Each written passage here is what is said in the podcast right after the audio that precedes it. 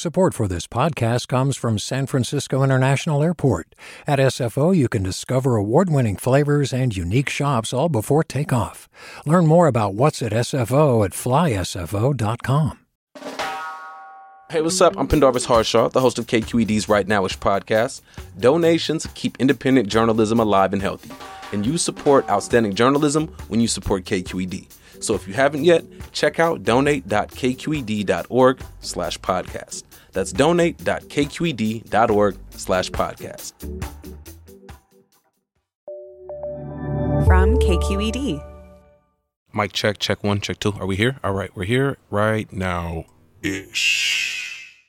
Come on in, get comfy, relax your shoulders, take a deep breath, and picture a needle rapidly jabbing the outer layer of your skin, leaving the most immaculate, indelible ink on your epidermis. Colors that Crayola hasn't created, designs that aren't distinguishable shapes, and images that you can't mistake for anything or anyone else. Real NFTs, one of ones. Creations that no one else will ever have because the canvas is a real live individual and the art lives with them. If this is your first time listening, thank you and happy to have you. I'm Pendarvis Harshaw, the host of Right Nowish. Over the next four weeks, we're going to be talking about the art of tattooing in the Bay Area for our series called Permanent Behavior. We start in West Berkeley, where I speak to Miguel Bounce Perez about Cholo style letters, the impact of declining industry in his neighborhood, plus his family's history. This conversation about tattoos came out of my fatigue of reporting on art that's here today and gone tomorrow. I needed to find creations that endured the test of time. You know, you do work that's permanent and long lasting. Like I just I talk to artists all the time and there's a certain impermanence to the art. And so in doing tattoos, like how do you even approach doing something that you know is gonna stick with folks forever? That hit me weird too because uh, you know, I started got into graffiti mural art and that's like um you know, part of the game is it's gonna get covered, it's gonna get gone over. So like doing something a little more permanent. I feel like definitely at first I was like, oh shit, I can't go fix this up later. I can't, uh, I can't like touch it up in a couple years when it fades. I mean, you can kind of with tattoos, but you know, it's a whole different thing. So made me a little nervous at first, just like, like okay, I definitely got to get it right first time. I never did anything in my life permanent. It seemed like when they start tripping about being permanent, I'm like, oh, you know, only until you uh until you decompose.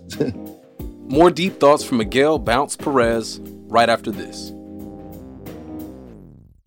Do you love learning about the San Francisco Bay Area, its history, its people, its unique blend of cultures? Then you should check out the Bay Curious book.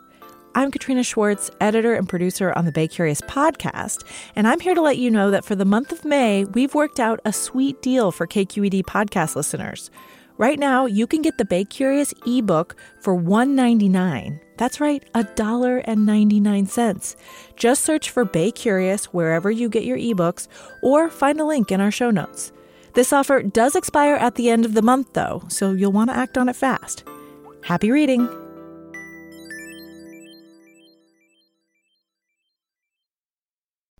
Hey, it's Avery Trufelman, host of Articles of Interest. And I've got to say, I've been a fan of KQED ever since I was a little kid and I would come out to San Francisco to visit my grandma. It was just what we'd always turn on every time we got in the car, every time we were making dinner and turning on the radio. It was always KQED. And then over the years, I've become a massive fan of KQED podcasts because this is local reporting at its best. These are answers to questions you've always wanted to know, interviews with exciting, unusual voices, necessary journalism, all told with love and care and artistry. And did you know that a majority of KQED's funding actually comes from members? It's just people like you and me supporting the programs they love while also getting access to cool events, behind the scenes footage, and so much more. If you want to sign up and be a part of this amazing community, visit donate.kqed.org slash podcasts to become a member today. That's podcasts with an S. Thank you for listening and thank you for your support. Bring us back to the origins. How'd you how'd you get started in art in general? the first influences are like from my mom. She used to draw the little old school, um, like these kind of chola drawings, you know, that Chicano style cholas with like the, the feathered hair all nice and detailed. I remember I used to like kind of create my own little comic characters, and um, my uncles drew too, and they they all kind of did that same kind of that Cali Chicano style. All my uncles did like the the cholo letters. I'd you know to see them around the house, like written on their books and all this stuff. I think it was just more about like seeing them make stuff with their hands. Like my dad was also like carpenter, mechanic, and built lowriders and stuff. Cars, he loved making stuff. Yeah, I think definitely with the family was the first influence, and then I think we're really um like in school, I would definitely always try to try to wiggle my way to like, hey, can I just do a poster for like half credit and like you know only write half the half the assignment? And like, oh yeah, so I started like you know early on, I knew I could kind of wiggle it that way, so that was cool. Like honestly, one of the things that got me really serious was when uh uh you know girls would be like, ooh, that looks pretty. Can you write my name? All right, yeah, oh, okay. They like cursive. All right, let me let me get my cursive game up. Gotcha. Okay, so it's the the amalgamation of all those influences. You know, a little bit of everything pouring into you. How would you describe like cholo style for someone who was goofy, just didn't know? You know, like the style kind of came from them trying to emulate like old English, and what he was saying is like old English was a. Uh, he's like anything important was written in old English. He's, you know, he's like a death certificate, birth certificate. It's like always old English. So like when you look at cholo style, it is like kind of a simplified version of Old English. It's like the you know the straight up and down letters, but all the letters have this similar like structure that they're made from. You know, something you don't need a fancy uh, brush to do. You can do it with like one line or with a spray paint or with a marker or something. And I think it's always been about um, representing people that aren't really seen. You know, it's like always been about that. Yeah, that's it's kind of mind blowing to me that you said because all right, so writing in that like dignified kind of font, if you will, um, and how it comes from Old English by way of like governing forces. You mentioned like birth certificates, death certificates. And I know that there's a stereotype around like that type of lettering that it comes from prisons as well, or that there's, you know, like it's related to, you know, kind of prison culture. But to say that, like, no, this is a way to dignify a people, you know, a group hell, whatever I'm writing, whatever word I'm putting in there, um, because I know in like, yeah, I know in black culture as well. There's the old English is is definitely a form of tattooing styling that you you put words or even commemorate a fallen friend in that font. Um, sorry, just had a light bulb moment right there. Miguel's a child of immigrants who raised him in the industrial Bayside neighborhood of West Berkeley kind of moved around Berkeley a lot. Mexican side was like more West Berkeley. My Filipino side was more technically North Berkeley. We called uh, South Central Berkeley. Like, right? Parents first came over. They both came when they were probably about 13, 12 ish. And they happened to both come to um, Hunters Point at first. Came to Berkeley around the 60s, something like that. How'd they describe 60s West Berkeley to you? They never really explained too much about like old school Berkeley. They're more, I feel like they talk more about when they were in high school and they were partying, kind of always about chilling. My parents met when they're at when they're in high school, when they're in Berkeley High. Actually, the story is um, my dad was working at a gas station right on uh, what is like University and MLK or somewhere right there my mom was like walking from Berkeley High, and like um, she said that she saw him smoking a cigarette or something, you know, like smoking at the gas station, some 70s shit. she came over and um, you know asked for a light, and supposedly like he lit her hair on fire. Like he what at the gas station? How dangerous is that? Yeah, that's the story I heard. I mean, I mean, my dad, my dad was known for embellishing a little bit, so it could be made up, but it sounds pretty cool they were part of a car club, right? Yep, it was called uh, Pueblo Nuevo. Pueblo Nuevo, the West Berkeley. My dad and my uncle from my mom's side had started the car club.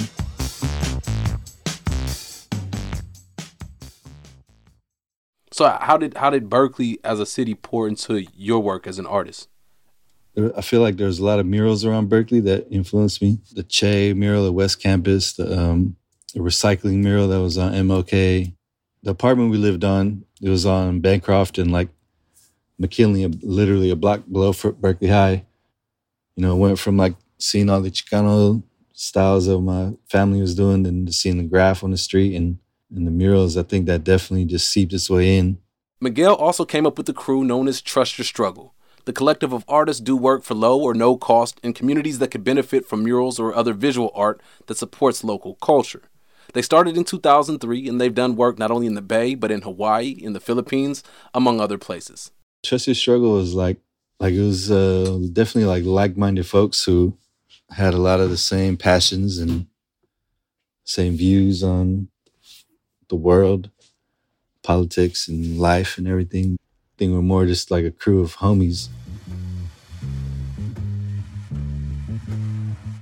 Some of the earlier things we were doing was these mural tours, you know. Like the first one we went to was Mexico. We went, we started in Mexico and like worked our way down like on bus all the way to uh, Nicaragua. And it's basically donated murals you know, linked up with different organizations and painted. And I remember one of the last ones we did in 2009 went to the Philippines.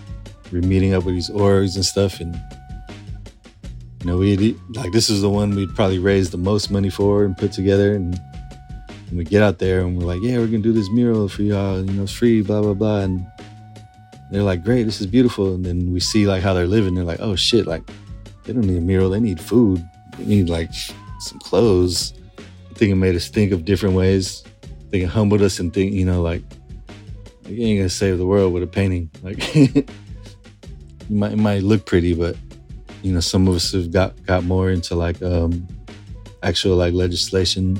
You know, my boy Rob is like doing like children's books. You know, I mean, I'm doing tattoos, which is it's like not like a political thing. It's a smaller scale, intimate thing. But thing what's cool about tattoos is always like or not always. There's definitely some people where it's not. They're just getting it for the aesthetics, but it's like you know, it's always some transitional period in most people's lives when they're getting it, and it's pretty cool to like share that with them and even help them, like guide them through it. Even you know, if they don't have like the exact idea what they want to do with it. That's so tight, bro. Like thinking about life in those transitional periods, and like change is the only constant, but like to get something to signify that you've gone through a transitional period is to say that I want something to last forever from this doorway that I'm going through. And you're more or less holding that door open, like, or helping, you know, construct that doorway. Even sometimes I'm closing it like, nah, you don't don't go through that door. you're right, right. that door, you don't want that. I don't know if you want that door.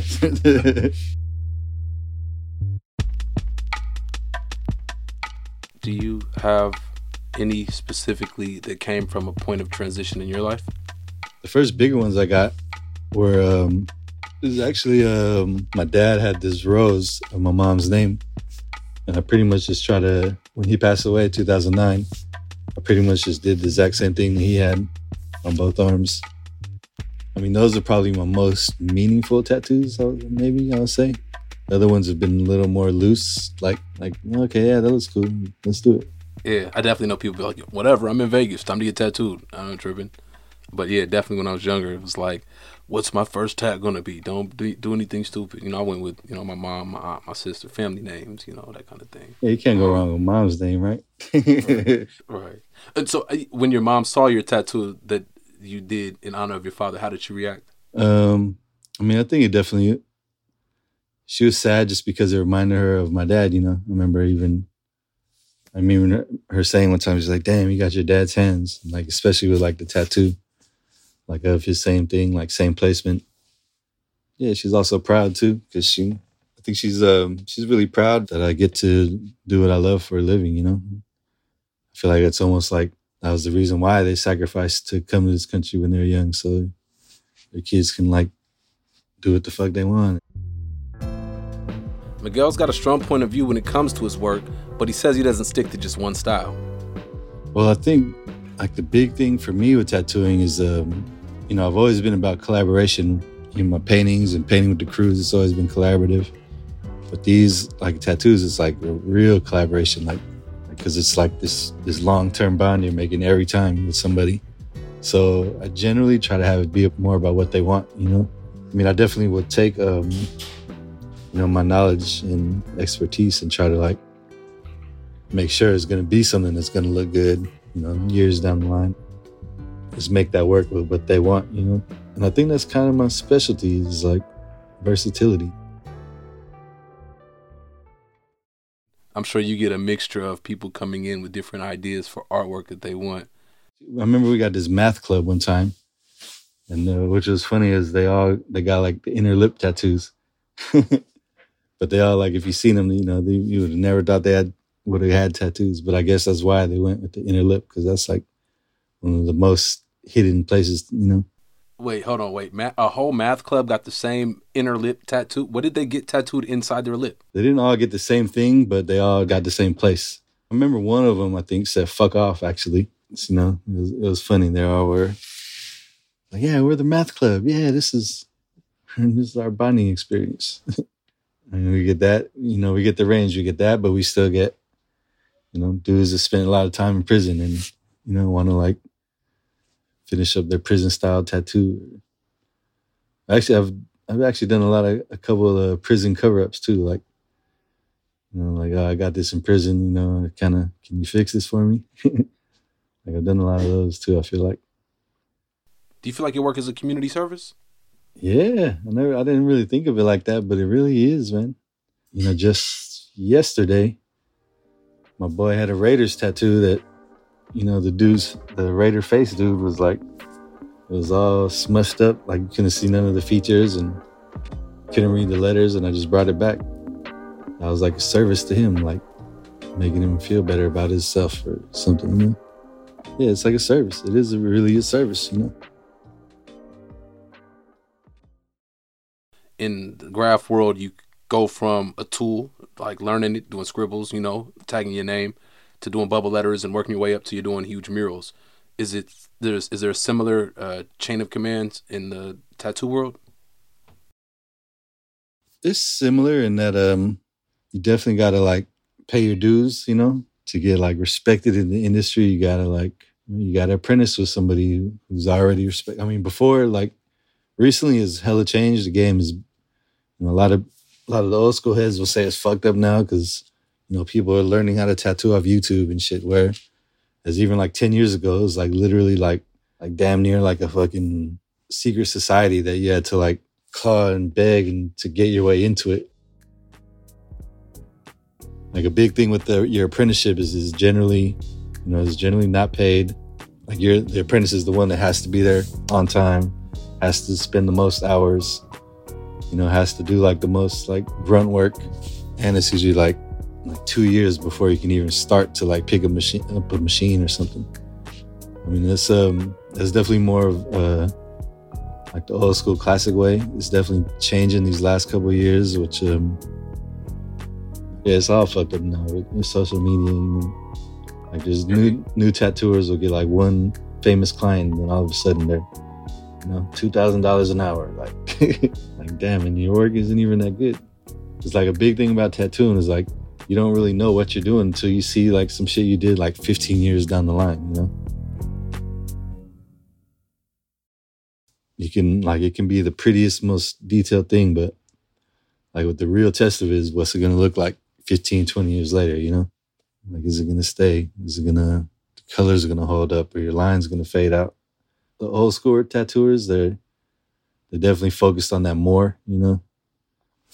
So I mean, because even um even before I got into tattooing, that traditional style that they call it, American traditional, where it's like, you know, like the real thick lines, kind of simpler drawings, you know, like you know the classic images like that panther or you know like the um kind of like the pinup style ladies and the roses. Like before I really knew about tattooing, I didn't really appreciate that stuff that much, you know.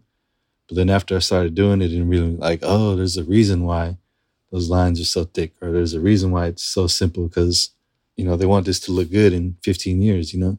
There's a reason why they make it bold and simple. Big thank you to Miguel Bounce Perez, man. So much game. Thank you. Great way to start our series. Thanks for kicking it off. It's wild to see the convergence of culture, community, and environment, as well as family, all pour into the ways that you express yourself artistically, both as a muralist and a tattoo artist. So thank you. Thank you for taking some time and giving us a window into your world. You all can find Miguel's work on Instagram at Mr. Bouncer. That's Mr. spelled M I S T E R, Bouncer spelled B O U N C E R. Marisol Medina Cadena, Kyana Moghadam, and Corey Antonio Rose produced this episode. Jen Chien edited this episode. Our engineer is Sil Mother. Justin Ebrahimi and Ria Garwal are the engagement specialists. Amara Ibianasi is our new engagement intern. Welcome, welcome. Kyana Moghadam is the senior producer of podcast. KQED execs are David Marcus, Jen Chien, and Holly Kernan. I'm your host, Pendarvis Harshaw. Again, this is the first entry in our Permanent Behavior Project, a four part series on tattoos and tattoo culture here in the Bay Area. More to come next week. Until then, Y'all take care. Peace. Right Nowish is a KQED production. Funding for Right Nowish comes from Akonadi Foundation, supporting the development of powerful social change movements to eliminate structural racism. I'm Sasha Khokha, host of the California Report magazine. Every week, we bring you stories about what connects us in the giant, diverse Golden State. Because what happens in California changes the world. I love this place. We were once seen as like the place to be, California. The land of milk and honey. That's where you go to Sunshine State, but we just have challenges right now. KQED's California Report magazine. New episodes drop every Friday, wherever you get your podcasts. Hi there, I'm Rand Abdel Fattah from Throughline. If you're listening to this podcast, you know that KQED produces exceptional storytelling that keeps you informed, inspired, and entertained. Their podcasts cover issues from your neighborhood to the entire country and everything in between. Support this work today. You can help us continue to bring quality podcasts to your ears. Just head to donate.kqed.org slash podcast. That's donate.kqed.org slash podcast.